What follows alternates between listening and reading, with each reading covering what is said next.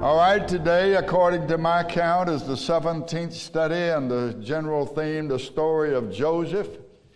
And today we're going to deal with a really tough, tough subject for you to think about.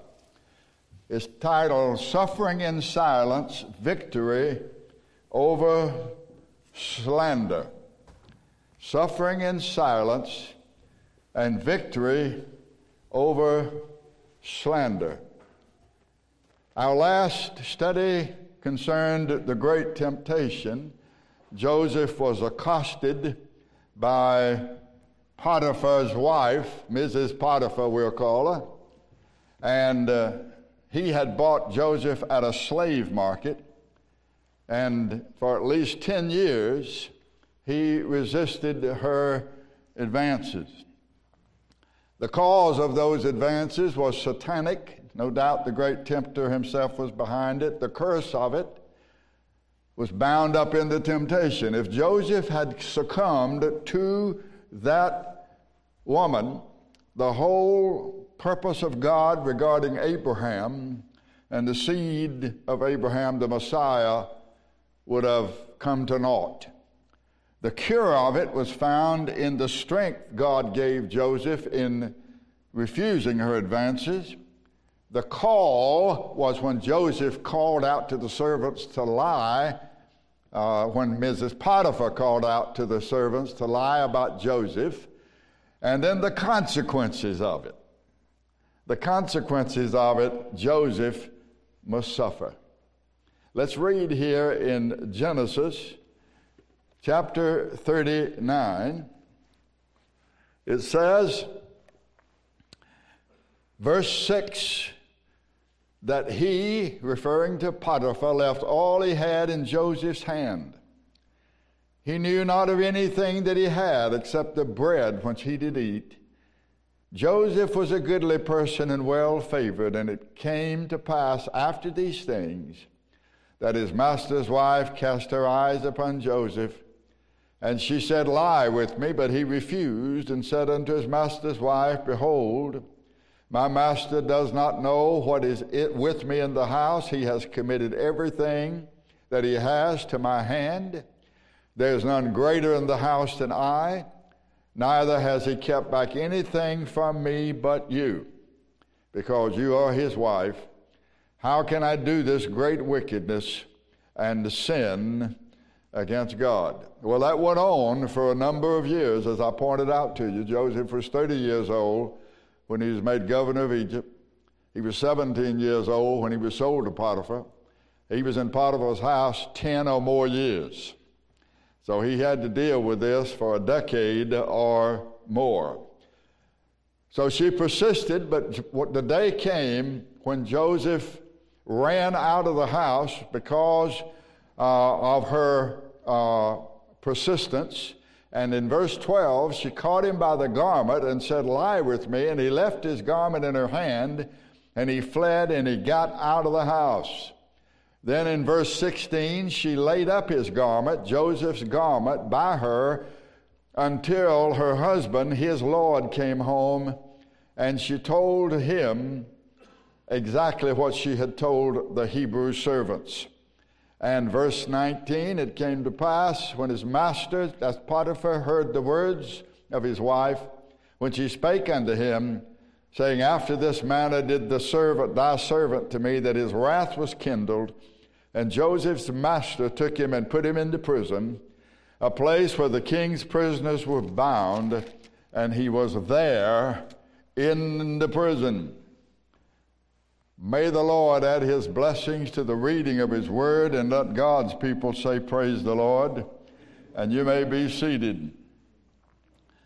So, the last of those alliterative points that I gave you the cause, the curse, the cure, the call the last point was the consequences. The consequences of all of this, Joseph had to suffer. What were they? Were for doing the right thing Number one, his character was maligned. you know, we have that saying, sticks and stones may break my bones, but words will never hurt me, but that is not true. Your character can be murdered by the words of others.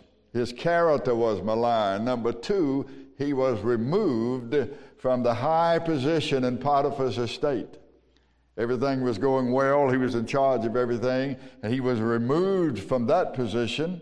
So, as I have repeatedly said, his stock went from $1,000 a share to zero, and his company went out of business.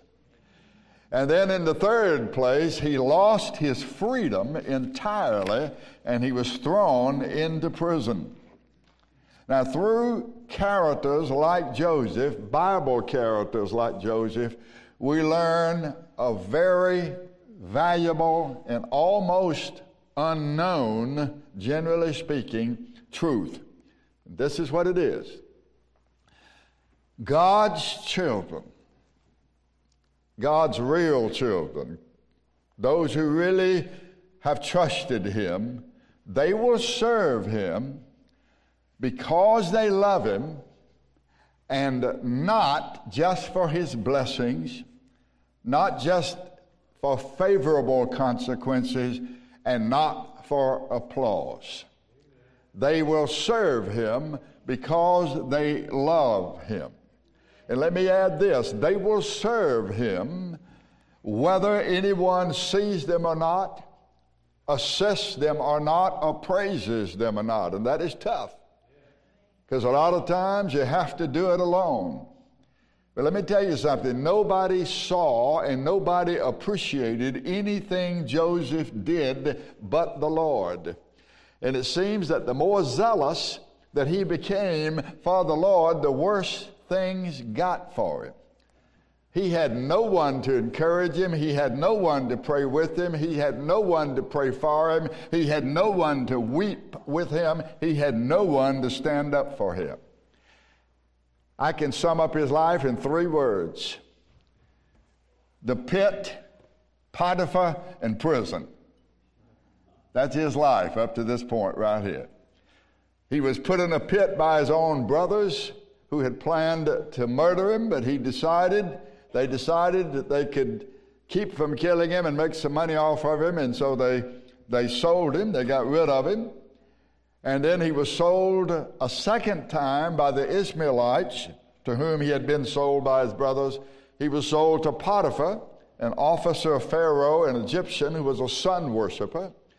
And then, thirdly, he was thrown in prison by Potiphar on account of the testimony of his wife who claimed that Joseph tried to rape her. And that's why we read here in verse 20 and Joseph's master took him and put him in prison. But notice what it says put him in prison, a place where the king's prisoners were bound. He was there. You ought to emphasize that word if you have this translation. He was there at that certain place in the prison. Now, as I have repeatedly pointed out to you, Joseph is a young man, and he's a young man who is in, as we say in the South, he is a heap of trouble. So I ask this question Is this fair? Is this right? What has he done to deserve this? You know, we sing a hymn. The hymn writer says, I will be with thee. The Lord says, I will be with thee, thy troubles to bless, and sanctify to thee thy deepest distress. I will be with thee, thy troubles to bless, and sanctify to thee. I'll make your troubles serve your good and be for my glory and carry out my purpose. Please notice that Joseph was put in, it says again, verse 20, he was put in a place where the king's prisoners were bound, and he was there in the prison. Now, had you been in Joseph's shoes, could you have convinced yourself, would you have been convinced that you were there by the good hand of the sovereign God. How many times do we have to remind ourselves that there are no accidents with God. And Joseph is our teacher today regarding this revelation. See, Joseph dreamed his dreams at a certain time. Who gave him those dreams? The Lord. And the Lord gave him those dreams at a certain time.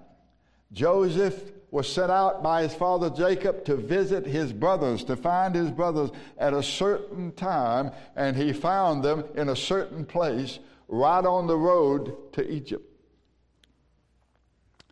And Joseph found his brothers at a certain time. And the Bible says in Genesis 37 15 that a certain man told Joseph where his brothers were. And the conspiracy of his brothers followed a certain path. Reuben prevented him from being killed by suggesting that they throw him in a pit, and his plan was to later rescue him. But while he was gone, Judah suggested selling him rather than killing him. And so they did sell him, and Reuben was not able to rescue him, and he was sold to the Ishmaelites. The caravan of the Ishmaelites passed by at a certain time, and of all of the hundreds of thousands of people in Egypt, the Ishmaelites happened to trade with a certain man who had a certain wife, and Potiphar bought Joseph rather than buying someone else. And there's always this little word, but. Don't you know, don't, don't your ears pop up when somebody says, Well, I agree with you, but. I remember L.R. Shelton down in Algiers section of New Orleans, which was a rough section. He was a preacher down there for 30 something, 40 something years. Brother Shelton was a different type guy. And somebody said, Brother Shelton, I read in the Bible where you're not supposed to beat up on your flock because you might hurt the sheep with the goats. He said, Oh, I can identify the goats pretty easy. He said, Well, how is that? He said, Well, they go around button. He said, What do you mean? Well, he said, I'll say something. They'll say, But, Pastor. But, but, but, Pastor. L.R. Shelton was baptizing a man one time, and the man remembered that he had forgotten his wallet. He had his wallet in his pocket, and just before he went down into baptistry, he reached in his pocket and said, Brother Shelton, let me take this wallet out, put it over here. Brother Shelton said, No, put it back in there. Let's baptize that too. so he was a different kind of guy. So I ask you this you put yourself in Joseph's place? You see, we know the end of the story. We know the end of Joseph's story. We know how it's going to turn out, but Joseph didn't. Only one person knew how it would turn out, and that was the God who decreed it.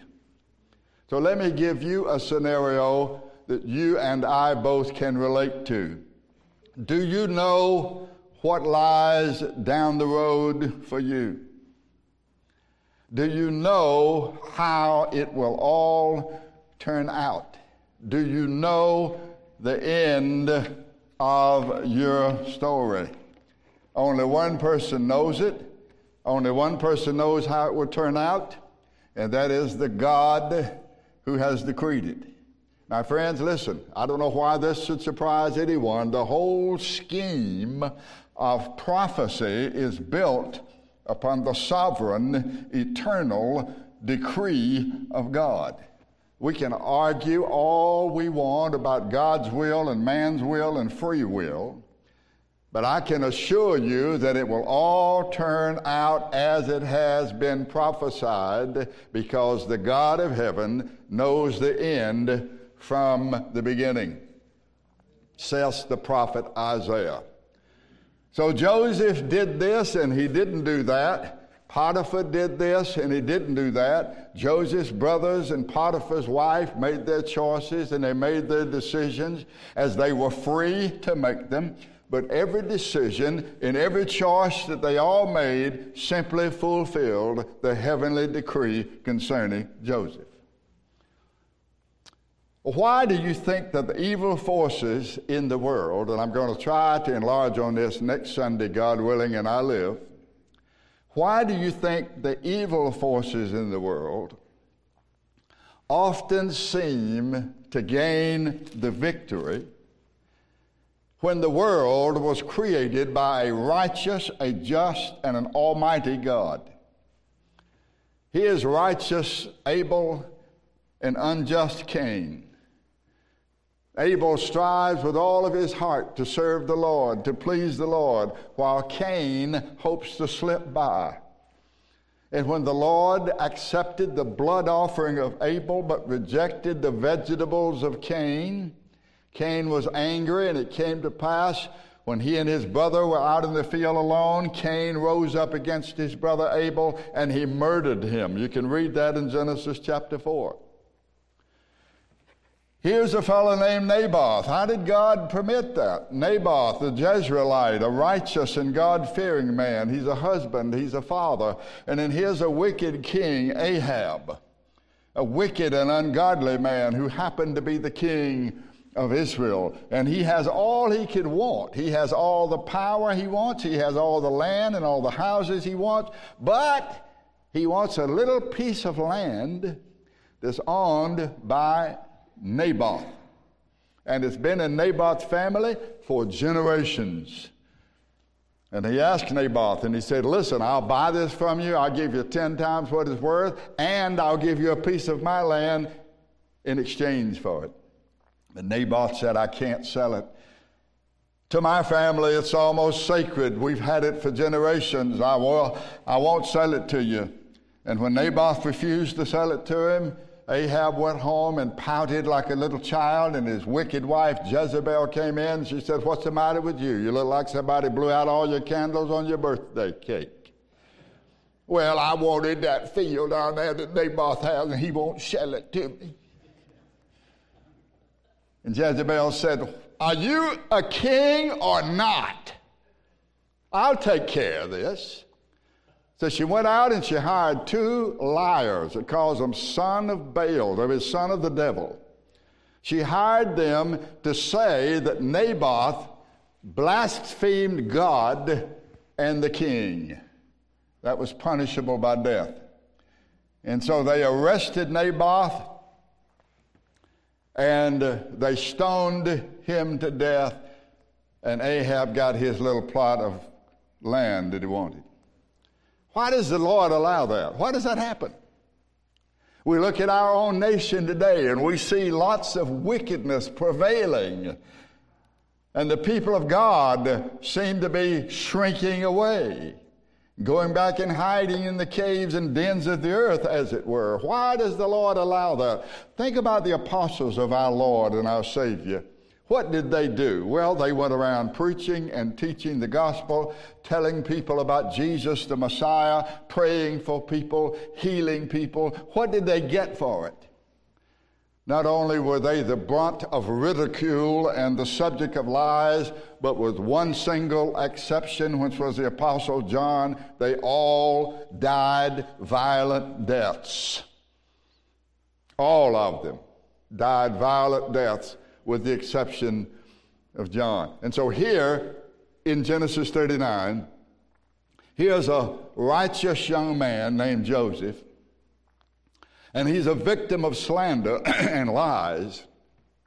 And he's a young man who's done nothing wrong, and he's been thrown into prison. I told you that this is a tough lesson today.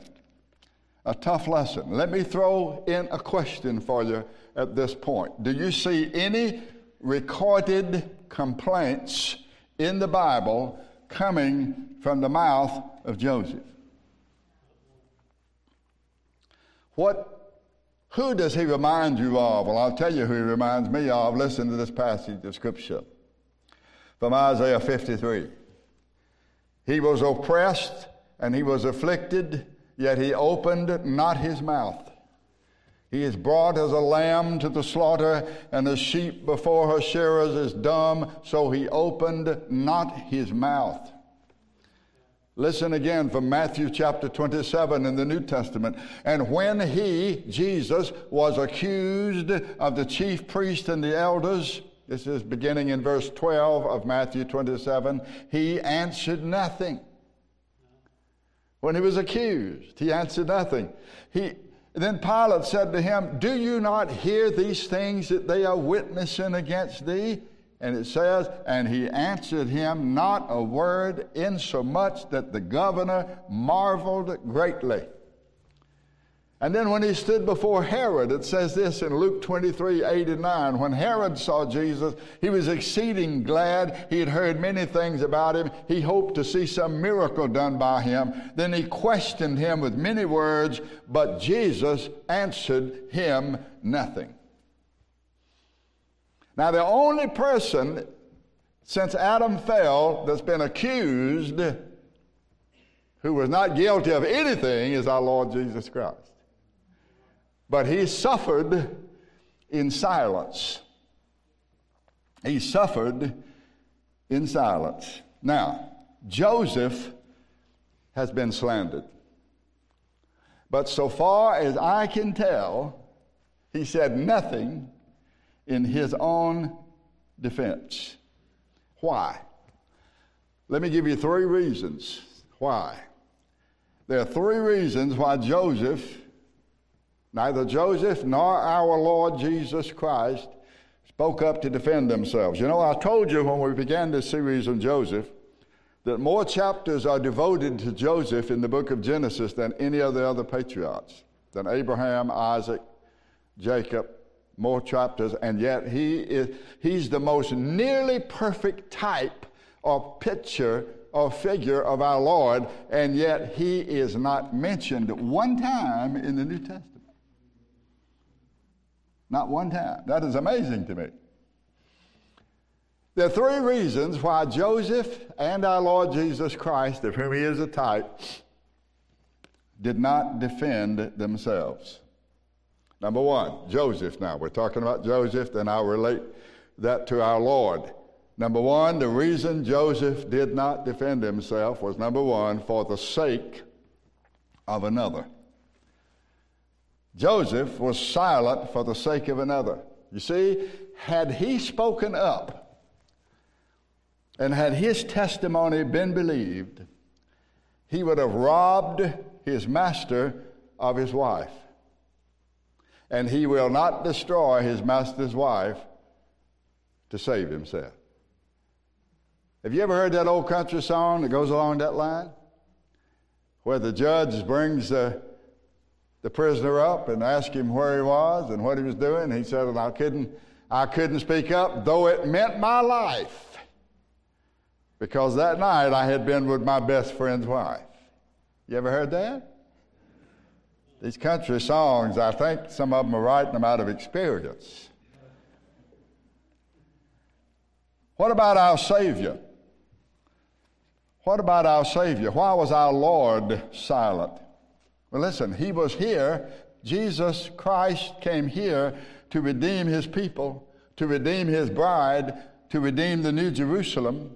Joseph refused to rescue himself for much the same reason that our Lord refused to rescue himself for the sake of another. Certainly, in both cases, the one rescued did not deserve it. Potiphar's wife didn't deserve to be rescued, and the Lord rescued us, and we certainly did not deserve to be rescued. But had the Lord Jesus Christ, and you'll hear this again this morning, had he defended himself, we'd have to perish in our sins. Number two, second reason why Joseph didn't defend himself was faith and trust. That is the second major reason Joseph allowed himself, suffered himself to be wronged was because he was trusting in the sovereign providence and power of the God that he obviously believed was in charge of his situation. Was it the same? It was the same with our Lord, wasn't it? He was here to do the Father's will, and there he was completely resigned to the Father's will. And if Jesus had defended himself, that would be tantamount, that'd be equivalent to complaining against it. You know what he said to Pilate in John 19 11? Pilate said, Don't you answer me, you answer me, because I've got the power to put you to death, or I've got the power to pardon you, let you walk out of here a free man. And Jesus replied to him, You can have no power at all over me, except it were given thee from above. What do you call that? You call that trusting in the providence and power of God.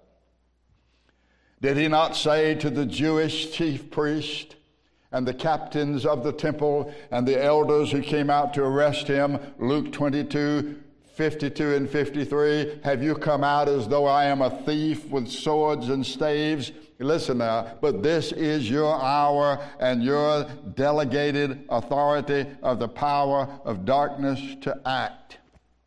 He's saying, You have divine permission to carry these things out and to treat me as you are by divine authority. You see, the only authority in the universe is God.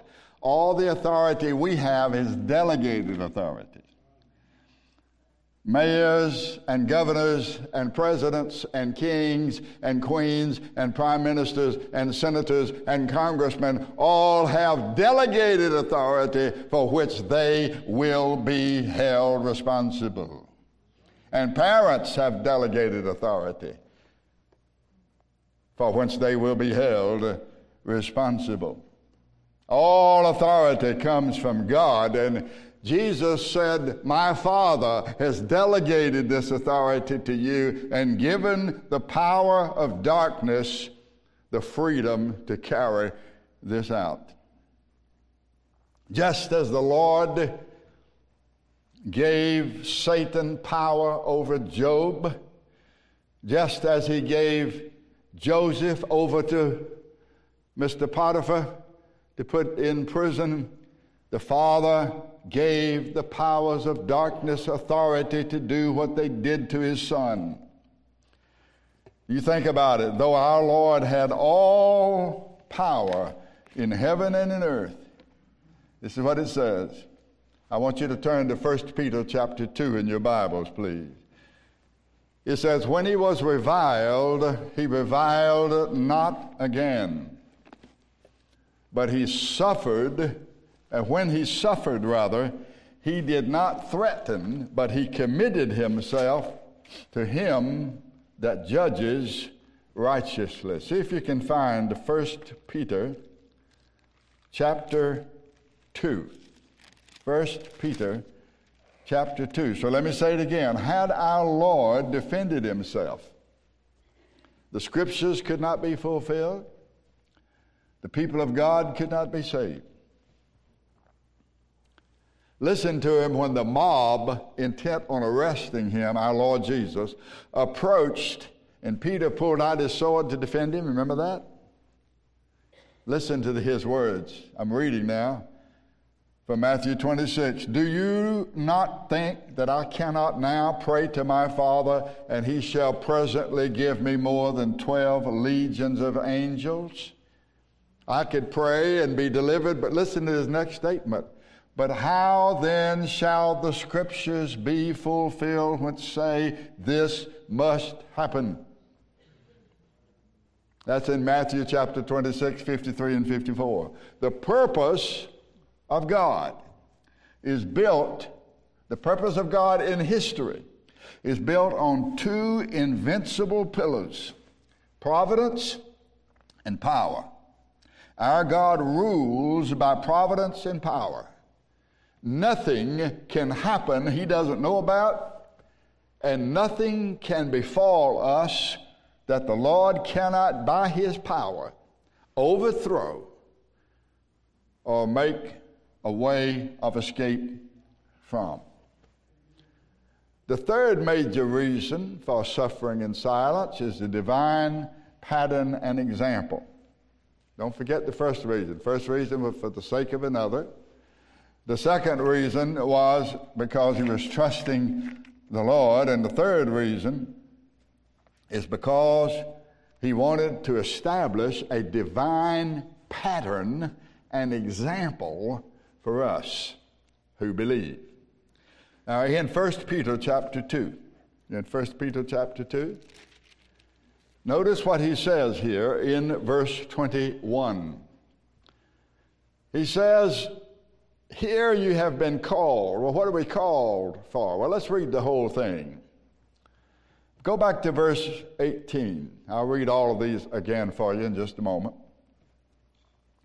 Servants, be subject to your masters with all fear, not only to the good and gentle, but also to those who are harsh. Well, that's totally against my nature, against my fleshly nature, against my Adamic nature. You get me, my fleshly nature says, I'm going to get you. That's not what it says here. This is a tough lesson. Didn't I warn you? This is thankworthy, verse 19, if a man for conscience toward God endure grief and suffer wrongfully. What glory is it if when you are beaten for your faults, you take it patiently. But if when you do well and suffer for it, and you take that patiently, this is acceptable with God. And this is where I began a moment ago at verse 21. For here, even hereunto were you called. You were called to faith in Christ to do this. For Christ also suffered for us, leaving us an example that you should follow in his steps. He did no sin, neither was guile found in his mouth. When he was reviled, he reviled not again. And when he suffered, he did not threaten. He committed himself to him that judges righteously. Now, listen to me. The Lord purposely,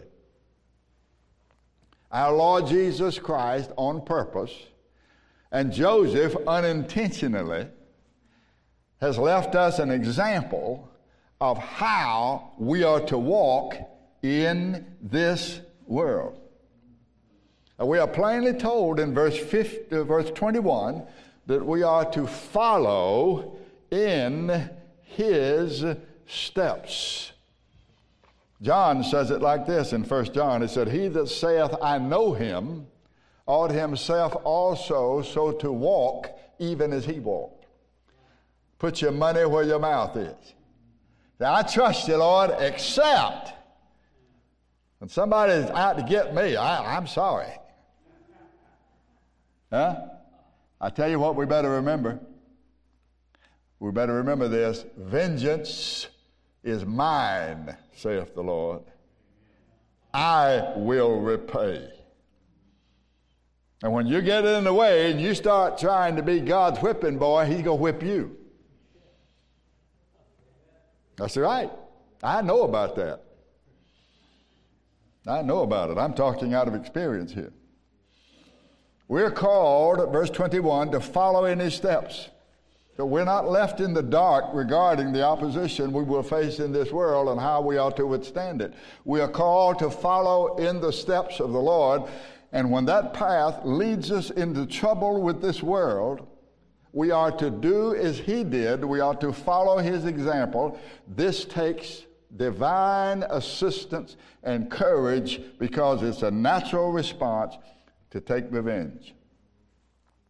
Let's read again, verse 18. Servants, be subject to your masters with all fear. a lot of talk today about servitude.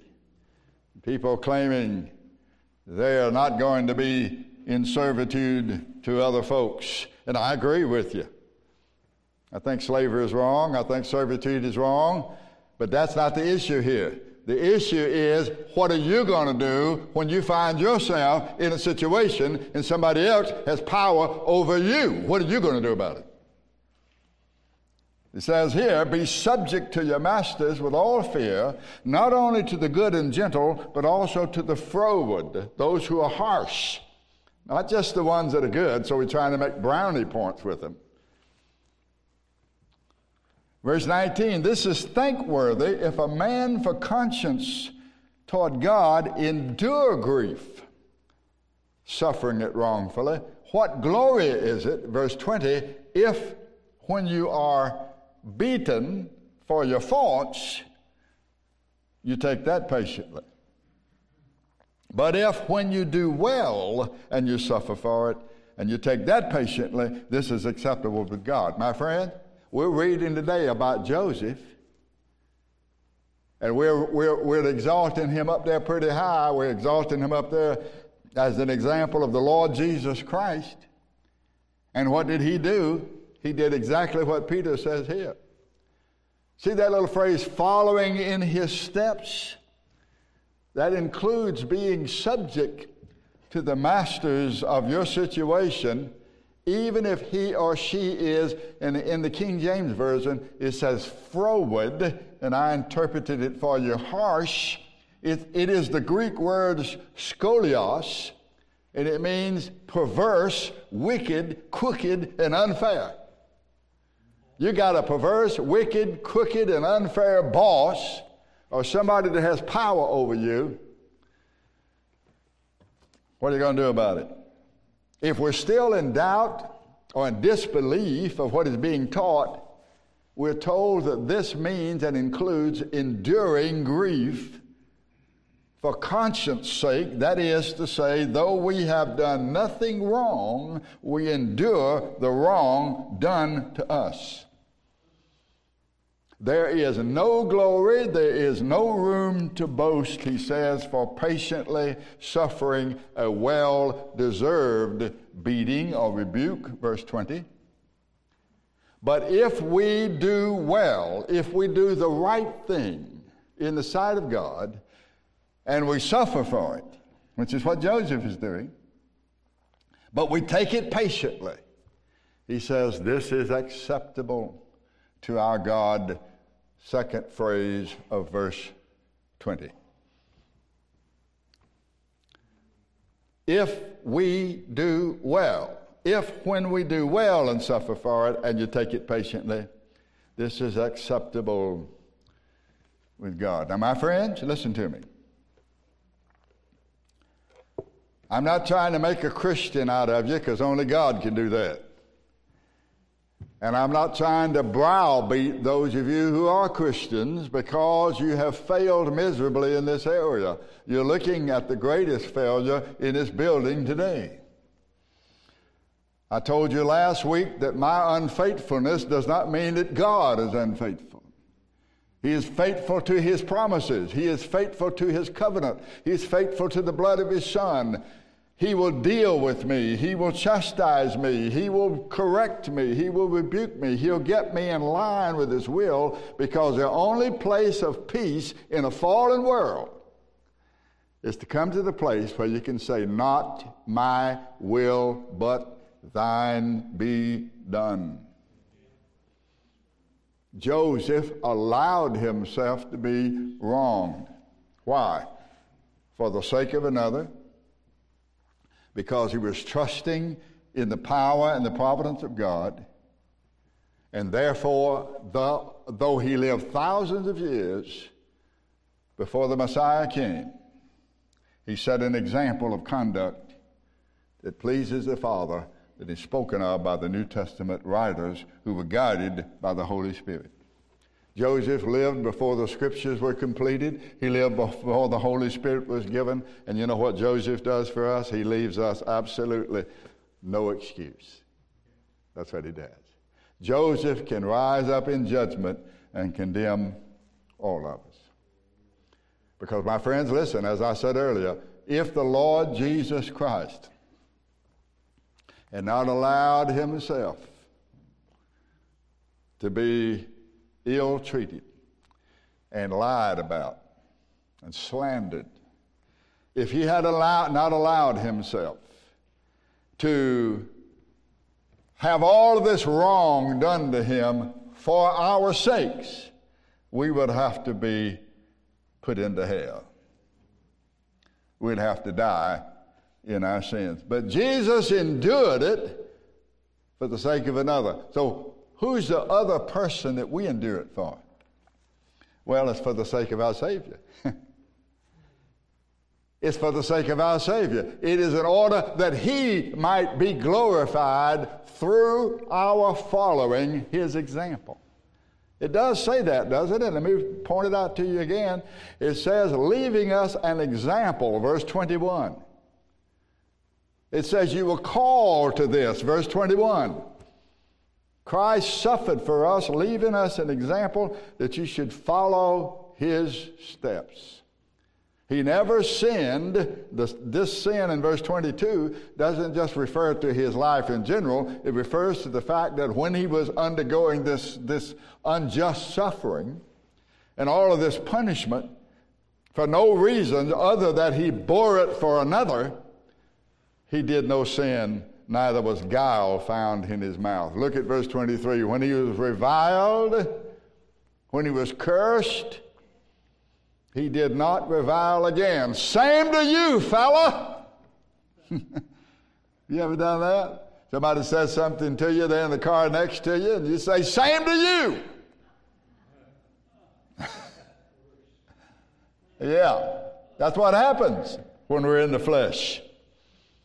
That's what happens. But what did the Lord Jesus do? It says, when he was reviled, he didn't revile again. It says, secondly, when he suffered, he did not threaten. He didn't rise up and say, Do you know who I am? I'm the Son of God, and I'm going to put you all in hell. I'm tired of fooling with you. Father, I'm tired of him. No, he suffered for our sakes that we could be saved. He took our hell that we could have his heaven. And let me tell you what your goal in life is as a Christian. Your goal in life is to, by the grace of God, impersonate, imitate, and pray to be conformed to the image of the Lord Jesus Christ. Because the Bible tells us, and I'll tell you this, let's just turn over to Ephesians, the book of Ephesians. This is the predestinating purpose of God. He's going to make us like His Son, and guess when He begins? He doesn't begin in heaven when we're glorified. We're going to be perfectly conformed. He begins now in this world. And that means then that all of the trials and all of the troubles and all of the things that come our way can be the tool of our God to conform us to the image of Christ. And what does that mean? What does it mean when it says Christ, we're to be conformed to the image of Christ? What is the image of Christ? Well, Christ was always subject to his Father's will. He always sought his Father's will. Even so, Father, for so it seemed good in thy sight. He always sought his Father's will. Father, I always do those things that please you, he said. That's what he's doing. And when we are conformed to his image, we come to that attitude. Here in Ephesians, he tells us that we have been chosen, Ephesians 1, verse 4. We have been chosen that we should be what? Holy and without blame. Now, I know in the absolute sense that means that we have to stand in Christ. That's the only way I can stand before God totally without blame is because I'm standing in Christ and I have absolutely holiness in Him. Then it says He has predestinated us, verse 5, to be adopted in the state that I came from, my parents could kick me out of their will. But they couldn't kick my adopted brother out. When I was 11 years old, my parents adopted a two year old.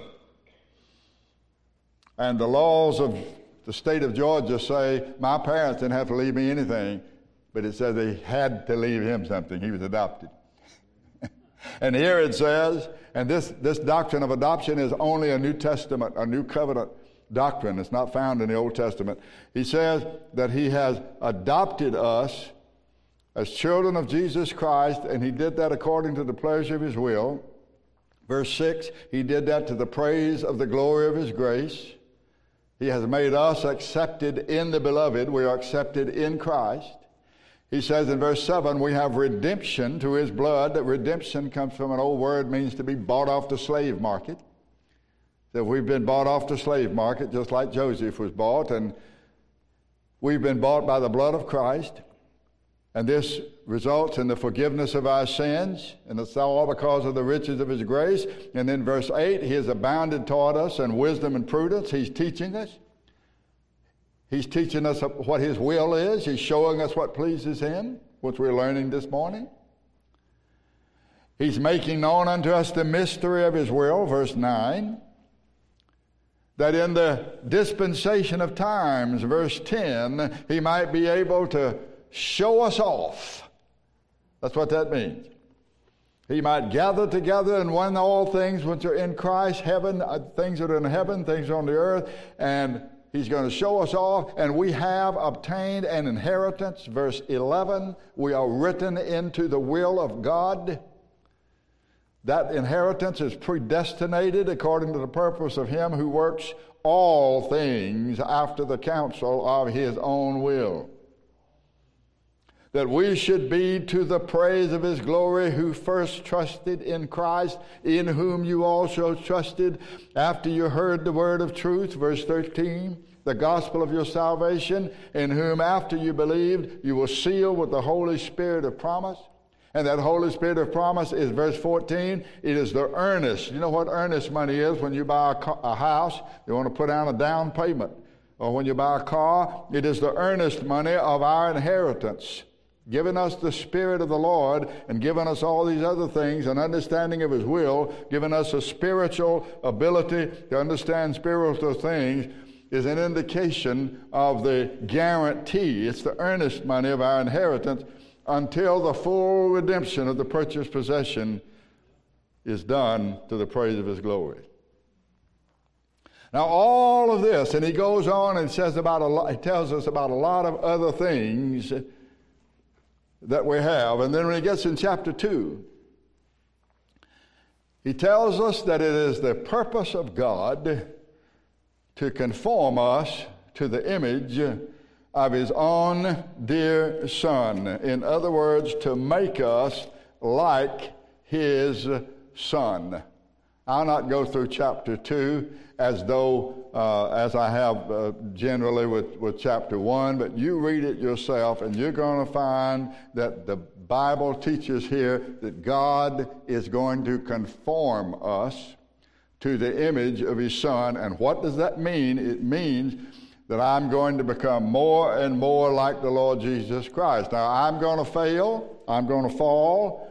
But what I told you a week or so ago was when you fall, what do you do? You get up, you dust yourself off, and you pursue that goal again.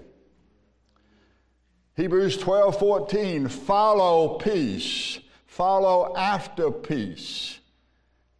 Follow after peace and holiness. There it is on the board for you. Follow peace with all men and holiness, without which no man shall see the Lord. My dear friends, it is tough. In fact, I think it is impossible for us to do this except by the amazing grace of God. Joseph is an example of a person who suffered in silence.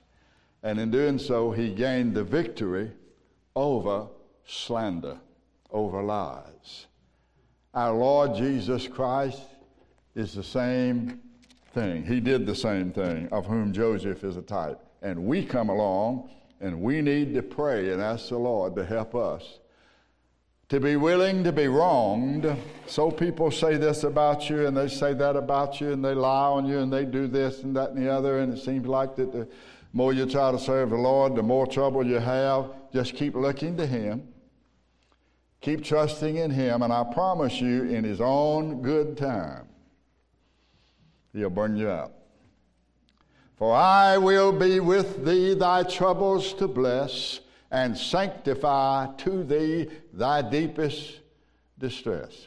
The flames shall not hurt thee I only design thy dross to consume and thy gold to refine. May the Lord add his blessings on his word. Let's stand together.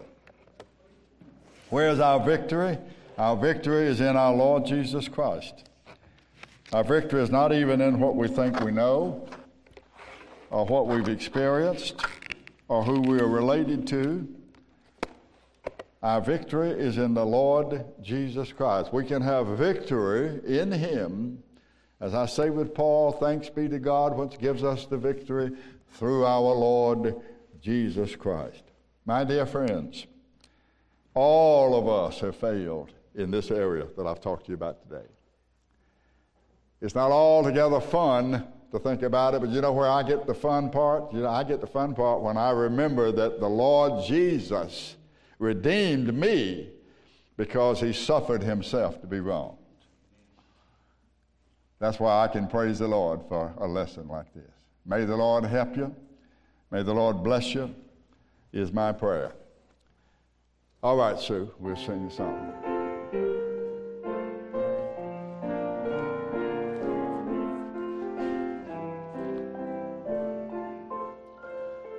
Under the blood of Jesus, safe in the shepherd's fold. Under the blood of Jesus, safe while the ages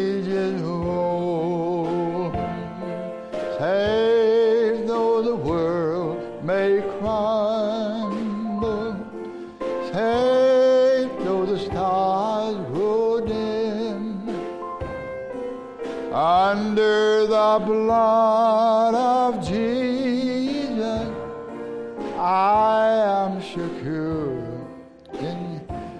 Now remember when you when you look at Joseph's life, you see how it all came out. He ended up he's going to end up being the governor of Egypt. I promise you, you're going to come out all right.